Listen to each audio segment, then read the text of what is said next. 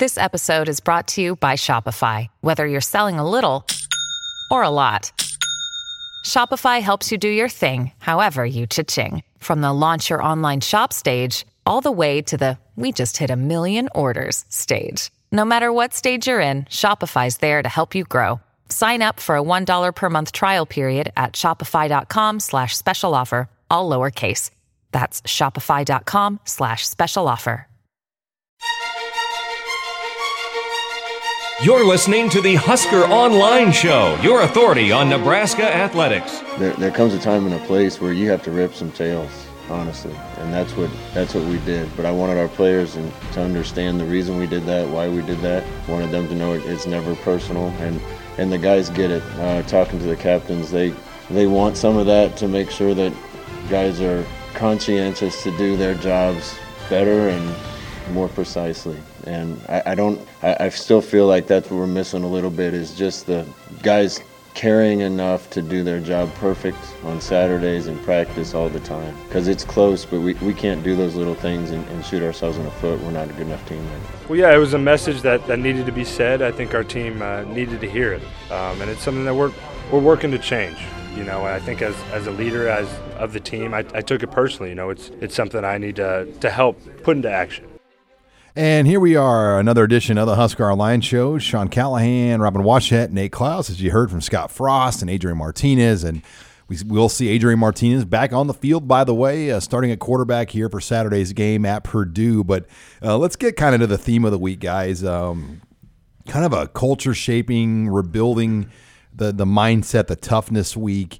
It started in the postgame. Nebraska lost another disappointing game to Indiana on Saturday, and just had some critical mental breakdowns that have plagued this team, whether it was on offense, defense, or special teams. And you heard Scott Frost in the postgame Saturday, mention that and talk about it. Then on Monday, they had kind of a players meeting with Coach Frost, where he lit into the team after that game as much as he's ever done.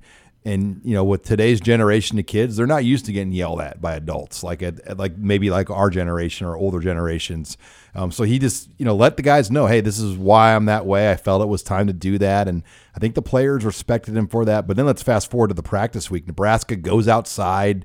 It's freezing, bitter cold weather. I wouldn't say bitter, but very cold weather. Tuesday and Wednesday, snow coming down, wind.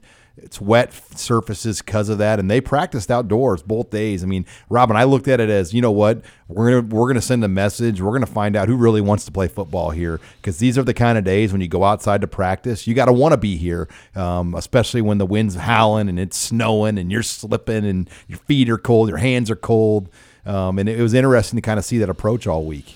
Yeah, you got to wonder why they didn't do it before Minnesota, when they knew it was going to be cold up there, and then practice inside all week. But better late than never. I think they're at a point now where they're just running out of stuff to try. I mean, they tried the nice guy routine. They tried shaking things up, with depth chart, or maybe moving some guys around with playing time. But now to the point where Scott Frost does exactly what he doesn't want to do, and that's being the yell mean coach. I mean, that's not his philosophy at all. I mean, he's kind of a Tom Osborne guy, where he doesn't need to be a yeller to get his point across. But it got to the point after that Indiana game where I don't think he felt he had any other choice. I mean, he had to try something new to try and get through to this team, to try and flip a switch, because they've done about every possible tactic you can think of, and nothing has worked. So we'll see how it plays out. I'm kind of at the point now where it doesn't matter what they say and do during the week of practice. Until it translates on game day, it doesn't mean much. So hopefully whatever they've done this week does the trick, and they play like the team we all expected they'd be going into the year. Well, I feel like it's one of those deals where if you never get yelled at, and all of a sudden you get yelled at, it'll kind of rattle your cage a little bit. Same thing as if you always get yelled at all the time, if you're getting dog cussed every single practice, you kind of grow tone deaf to it. And so when you get yelled at, it doesn't really mean a whole lot. So I feel like he did want to rattle some cages, but I also kind of want to let him know where he's coming from. And no one's more competitive than Coach Frost in this deal. And when they lose, I feel like he takes it as personal, and it cuts him as deep as anybody. And I think they're definitely, because of that, they're rattling some cages this week, practicing outside. I don't remember the last time Nebraska, not just under Frost, but under past several coaches. I don't remember the last time they practiced outside this often. Well, no, it should be noted, too, they want to practice on the grass fields because the natural grass surface at Purdue. So I think that was probably the plan to begin with, but I'm sure they're doing it more so than maybe they normally would just to set that mental toughness approach. And there was the thought, I think, in the past, we have the indoor facility. Let's not let the weather affect our practice, and let's get all of our reps in as quality reps and stay out of the elements for that reason. Well, this is a complete different approach. I mean, they're like, you know what? We want you to try to execute as well as you can in these conditions, and we'll find out how mentally strong you are. And you saw some guys not wearing sleeves, and they looked pretty miserable, when they were out there. And a lot of guys were wearing sleeves. I know he mentioned there were a lot of guys at the Minnesota warm-ups that came out in hoodies. There will be a full hoodie watch, Robin, during warm-ups at West Lafayette. I mean, we'll see who got the message and who didn't. But it's funny though. It's just a couple weeks ago. Frost was saying that playing in cold weather is just a mindset that you don't need to do all these dipping balls and ice buckets like PJ Fleck was doing and all this stuff. And now all of a sudden they're trying to say that you need to be out there to have that mentality. I don't know. I mean, I think that they're just, like I said, they're trying anything and everything to get through to these guys. It is. That's a great point you make there, Ryan. I think this is all we're witnessing the staff grow and learn just as much as the players and everybody else. I think this is all just part of going through the Big Ten and kind of learning what works and what doesn't work. And I think they did probably think, you know what, it's just a mentality. And we don't need to be, freezing our hands off and doing all these extra things to go play Minnesota. And then they got their butts whipped up there. And so now they probably figured out, you know what, maybe we do need to work on some of that stuff. Well, and I think last year, November, if anything, late October and November showed the staff like what they could be dealing with every year in Nebraska. And it was the worst winter, obviously, in Lincoln's history as far as snowfall goes. The two coldest home games in 25 years took place in Memorial Stadium against Michigan State and Illinois, which obviously hampered what they did offensively, especially in the Michigan State game, not the Illinois game, that they were able to move the ball on that cold day still.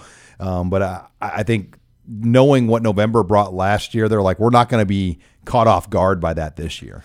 Yeah, and it's frustrating that it took them to actually experience it to prepare accordingly for Big Ten weather, as if. But you don't know until you know. I guess. I mean, you got to understand though that it's going to be Arctic temperatures and snow and rain. I mean, that's part of what makes the Big Ten the Big Ten. Is it's a grinded out physical league, kind of out of necessity, because you can't do the flashy stuff you can do in Florida and California because the weather won't allow it. But like you said, Nate, this is a learning process for these coaching staff too. I mean, they're kind of cutting their teeth a little bit right now, just as much as the players are. And hopefully, as they continue to grow, that preparation will adjust accordingly, and they'll be much more prepared for whatever elements they might have to face. Well, we all know that coaches are some of the most stubborn people on the face of the earth, and they believe in what they believe in and what they do and everything.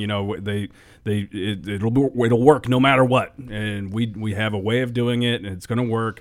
And I think sometimes you do figure out, we got to tweak some things. What we do works, but we're going to have to adjust on the fly sometimes. And I think this is just part of that. Well, Nebraska will travel to Purdue. It's a 11 a.m. kick local or Central Time, 12 local out in West Lafayette. Lots of things around this Purdue game that make it look favorable for Nebraska. They're 2-6, but they're missing their quarterback, Elijah Sindelar, and then their two best defensive players, Marcus Bailey and Lorenzo Neal, out for the season. Rondell Moore, has been out for 4 games with a hamstring. So lots on paper that we're going to talk about here going into this matchup with Purdue. It's a Fox big noon kickoff. It's not really we don't get Gus Johnson and Joel Klatt.